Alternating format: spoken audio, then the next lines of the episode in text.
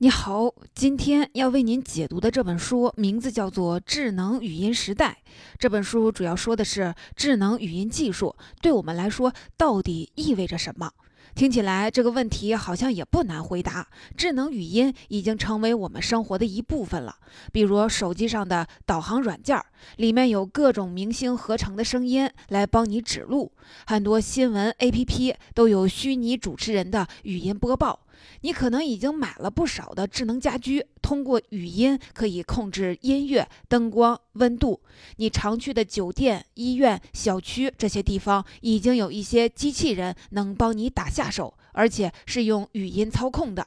但是如果智能语音跟一个普通的技术创新一样，只能给我们的生活带来更多便利而已，那你就很可能低估了它的影响力。那智能语音到底意味着什么呢？我想和你分享两个特别有启发性的认知。第一个认知是，智能语音和目前另一项重要技术——人工智能有着密切的关系。我们可以把智能语音当作是一把钥匙，从它可以看到整个人工智能背后的知识体系和运转系统。如果用一句话来总结，那就是智能语音既是人工智能的起点，也是人工智能的终点。这话听起来有些矛盾，为什么这么说呢？一会儿我我再为您解释。再来看第二个认知，智能语音第一次改变了人和工具之间的关系。原来呢是人类去适应工具，而智能语音出现以后，这件事儿就变成了让工具去主动的适应人。这跟以往的任何技术都不一样。那这个变异会导致什么样的连锁反应？我在后面会为您详细的解读。本书的作者是詹姆斯。弗拉霍斯，他是很多杂志的资深记者，比如像《纽约时报》《科学美国人》《国家地理》，同时也是一位美国很有名的科普作家。弗拉霍斯从上世纪八十年代就开始跟踪报道语音技术，三十多年来，他零距离见证了这一领域的研究进展，还采访了许多智能语音领域的顶尖人物。本书中的许多观点都来自于他的第一手采访资料。接下来，我将分成两个部分为您解读这本书。第一部分，我们重点来看智能语音的技术创新是怎样的，为什么说它既是人工智能的起点，又是终点。后一部分，我们来说说智能语音到底怎么改变了人和工具之间的关系，又会给人类社会带来怎样的影响。先来说第一个方面，我将带你通过智能语音这个线索，看一看它和人工智能有着怎样的联系。回答刚才提出的第一个问题：为什么说智能语音既是人工智能的起点，也是终点？首先，为什么智能语音是人工智能的起点呢？想要回答这个问题，我们先要了解人工智能的进化方式。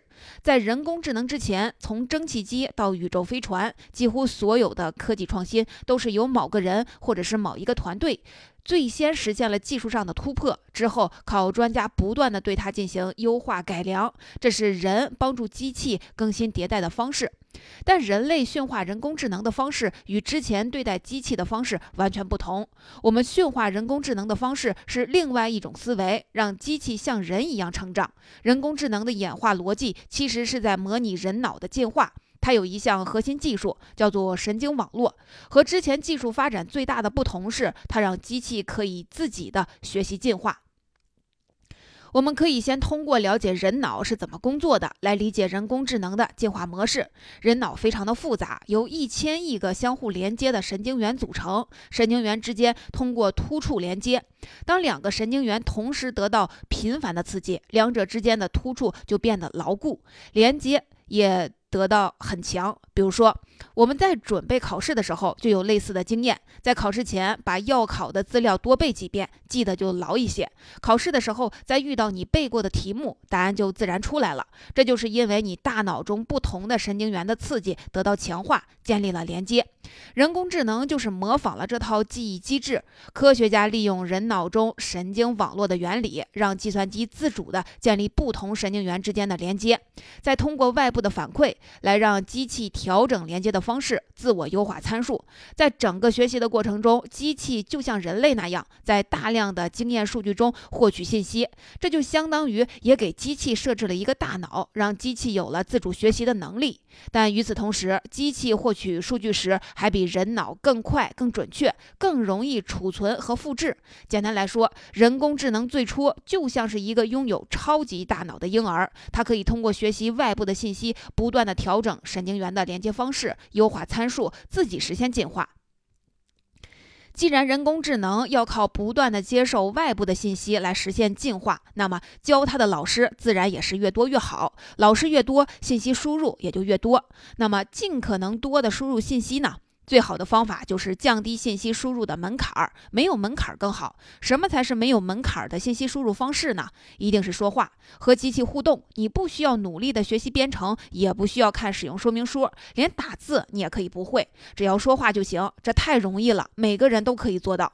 从这个角度来看，我们可以说，智能语音是人工智能的起点，它率先构建了一个不需要任何门槛儿、由全人类共同协作、共同建设的系统。机器在和每一个人对话的过程中，时刻都在记录着你所传达给他的信息。不光是记录，它还能通过这些信息不断的实现自我迭代。所以，我们每个人都能成为人工智能的老师。这在科技史上是空前的。正是从语音这个起点，人工智能开始了它的进化之旅。那为什么又说智能语音是人工智能技术的终点呢？首先，请你想一想，人工智能的终点意味着什么呢？从某种程度上可以说，终点意味着机器有了自由意志，它不再依赖已有的数据，不再由人类来定义，可以超越经验，对未来做出预判和选择。这也是科学家们一直想要达到的目标，让机器真正的实现智能。那怎么能够证明机器已经拥有了自由意志，可以对未来进行预测呢？这里我要提出一个著名的计算机科学家和哲学家，他叫做博尔。他认为，判断人工智能有没有自由意志的一个重要指标，就是机器能不能做到反事实分析。什么是反事实分析呢？你可以把它理解成一种逻辑关系。简单来说，它的命题是这样的：如果没有第一件事儿，那么第二件事儿就不会发生。从某种意义上说，我们可以说这是一种预设思维。比如，你想要抽烟，但转念一想，抽烟可是有害身体健康的。如果我不抽烟，那么损害我身体健康的这件事儿就不会发生。这就是你的反事实分析能力。你可以。超越现在的经验，对未来的事情进行判断。当然了，无论你抽还是不抽，都是你的自由意志来决定的，而不是别人强行灌输给你的。人和人聊天的本质其实就是一个反事实分析的过程。比如我们两个对话，你说出一句话，我首先要做的可不是直接的回应，而是在分析。假如我这样回答你的话，你会有什么反应呢？我如果不这样回答，又会发生什么呢？这么说，你可能有些困惑。我们来想象一下这个场景。上班的路上，你碰到了同事，同事对你说：“今天天气真不错。”大多数情况下，我猜你就会回答：“是呀，确实不错。”其实你和同事都知道，你们不是真的想谈天气，这只不过是你们的聊天找一个话头罢了。那如果你不接这个话或者不回答，会发生什么呢？那就可能会让场面变得很尴尬。这就是反事实分析在起作用。再看看目前的智能语音。他可想不了这么多。如果你拿着的是苹果手机，不妨对 Siri 来一句：“今天天气真好。”你看看他会怎么回答你？他会立马的调出今天的天气预报来给你看。你看，人们交流的过程其实就是在用反事实分析进行预测。我在和你聊天时，会先做一个预判。如果我这样回应你，你会有什么样的反应？如果不这样回应，又会发生什么？但现在人工智能只能做到大量的数据中检索到你说的关键词，从丰富的资料库中挑出一个最适合你的回应，这是两种完全不同的逻辑。说到这儿，你应该就会明白，为什么说智能语音的发展也可以说是人工智能的终点。当机器都可以预判、进行反事实分析的时候，就意味着它从某种程度上具备了人类主动思考的能力。而能不能做到反事实分析，可以直接从人和机器的交流中看出来。一旦智能语音成熟了，也就代表着人工智能实现了重大的突破。这里我也有很深的感受。我在北大读的专业属于应用语言学。我记得读过一本书，叫做《汉语和汉语研究十五讲》的书。它的封面上写着，在接近语言的途中，我们接触到人类精神的核心，人之所以为人的独一无二的特征。你看，语言可以说是人类最重要的思维工具。人类利用语言认识世界、积累经验、交流信息、彼此展开协作。可以说，有了语言，人类才能成为万物之灵。但是呢，当另外一个物种也能用人类的方式进行交流的时候，或许我们就可以说，它也具有了人性。就算没有，也至少实现了真正意义上的智能。以上就是我要说的第一部分。为什么说智能语音既是人工智能技术的起点，也是终点？智能语音第一次带来了不需要任何门槛的全人类的协作，人工智能的自我演化就此开始。而一旦机器能真正用人类的方式进行沟通，做出超越经验的预判，在某种程度上就可以说，人工智能开始有了自由意志，真正实现了所谓的智能。接下来第二部分，我们来说说第二个认知：智能语音第一次改变了人和工具之间的关系，怎么改变的呢？这些改变又会对人类社会和我们的生产生活的方式产生怎样的影响呢？我从书里给您总结了三点。第一，智能语音第一次改变了人与工具之间的互动关系。原来，无论人类发明出什么样的工具，都是要人去努力的适应它们。而智能语音出现以后，就变成了让工具去主动的适应人，用人最舒服、最自然的方式工作。举一个例子来说，之前逻辑思维有一档节目叫做《武器的进化》，里面讲到了武器作为人类历史上一种重要的战争工具，它是怎么一步步进化到今天这个样子的。比如最早的火器也是一种枪，叫火绳枪，怎么用呢？先从枪管前面装上火药，然后装上子弹，把火药点着，砰的打一枪。士兵想要用好这种武器，其实挺麻烦的，要花很大的功夫来配合火绳枪。调整自己的装弹和发射的动作，再到后来，这项技术不断的成熟，出现了机枪。虽然装弹的发射方便多了，但是你也还是要去瞄准、按动扳机，去掌握一套关于使用机枪的动作要领。说回来，还是要让人去适应工具。再来举一个生活中常见的例子，你在用电脑打字的时候，呃，手手指是要弯曲，在键盘上敲来敲去，你还要一直的盯着屏幕，甚至有时候一坐一天，到了晚上可能还会觉得腰酸背痛，眼睛发涩。你看，人类发明出计算机这个工具，确实能帮助我们实现很多之前做不到的事儿。但是你在用它的时候，本质上还是在努力的适应它的运转方式。无论有再多的方法帮你提高了打字效率、简化操作步骤，其实都只是尽可能的降低我们适应这个工具的成本而已。而智能语音扭转了这层关系，第一次让工具来适应人最自然的行为方式。你在使用智能语音产品的时候，不需要记住一套复杂的操作流程，甚至不需要有有任何的动作，说话就可以了。我们可以再跟着作者开一下脑洞。也许在不久的将来就会出现这样的情景：从你家浴室的水龙头到孩子玩的布娃娃，只要简单的加上一个麦克风和一个 WiFi 的芯片，任何装置都能够实现语音驱动。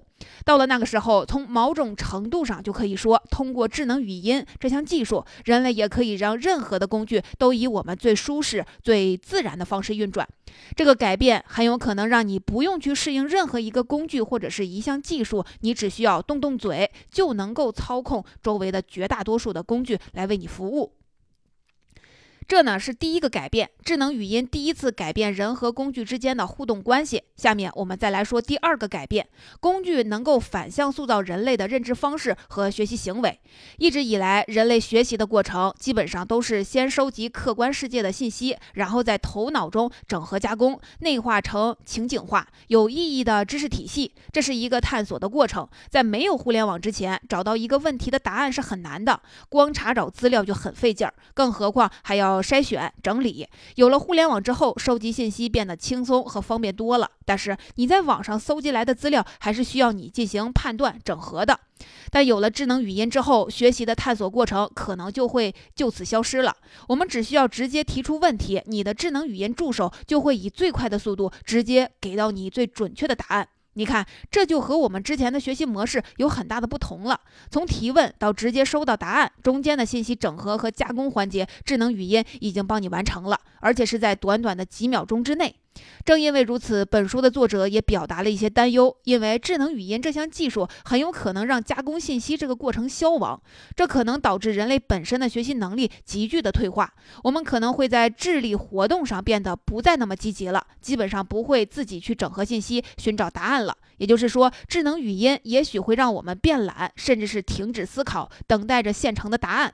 但也有一种比较乐观的看法：每当一项新的发明减少了人类的劳动时，人们就可以把更多的时间和精力投入到更高的目标中去，帮助人工智能。我们可以迅速地获得信息，可以使我们更快地将学到的知识用到新的推论和发明中去。上面我们说了，智能语音技术能让我们快速的获取信息，转变学习和思考方式，同时呢，也有可能使我们的学习能力下降。但这毕竟是对于未来的一个设想，而另一个隐患已经引起了广泛的关注。没错，就是智能语音带来的隐私问题。在以前，还从来没有出现过哪种工具能够对人类的隐私安全造成如此巨大的威胁。智能语音操纵的家庭电子设备很有可能会把我们生活暴露于全面的监视和控制之下。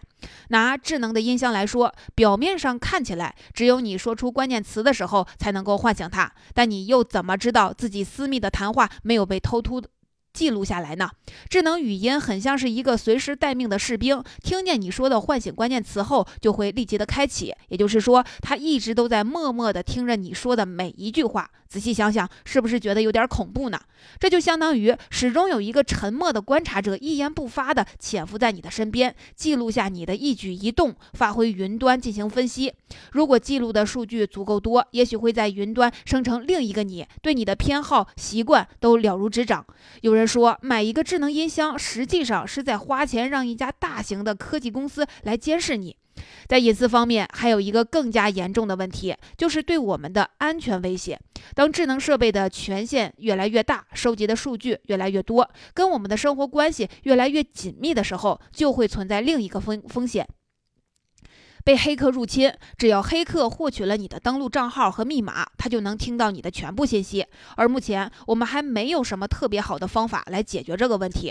我们能够做的，也许只能是给我们自己的设备换一套安全可靠的密码了。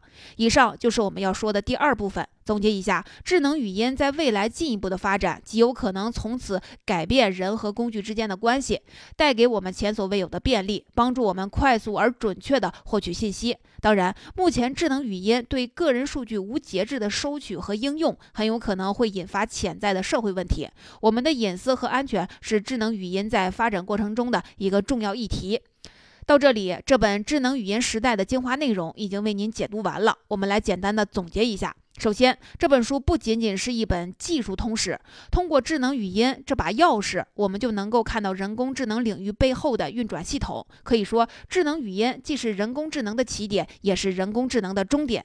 我们帮助人工智能演化迭代方式是模拟人类大脑，让机器在深度学习的基础上，尽可能更多的接触到外部的信息，不断调整内部的神经元的连接方式，优化参数。而正是智能语音这项技术，率先的构建了一个不需要任何门槛，由全人类共同协作的学习系统，在和每一个用户对话的过程中，机器时刻的都在实现自我的迭代。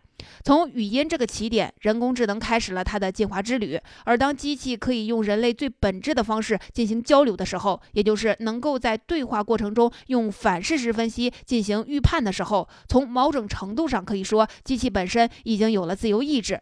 这也就足以说明语音背后的人工智能技术发生了巨变。一旦智能语音成熟，也就意味着人工智能实现了重大的技术突破。此外呢，智能语音的发展第一次改变了人和技术之间的关系，会对我们的社会和生活产生不小的影响。它极有可能让人类不需要努力的去适应工具，会反向的塑造我们学习和获取信息的方式。当然，在隐私安全方面，智能语音产品也会给我们带来前所未有的威胁。